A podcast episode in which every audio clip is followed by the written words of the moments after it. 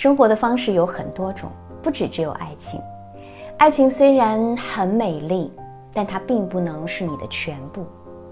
我始终相信啊，吸引力法则是有一定道理的，就是你得先让自己更好，然后才能够吸引来更多更好的能量和气场。如果你一直在否定自己，一直觉得自己有好多好多的问题，那又凭什么吸引别人来喜欢自己呢？请先更爱自己吧，想干嘛干嘛。始终把自己的感受放在第一位，这个很重要。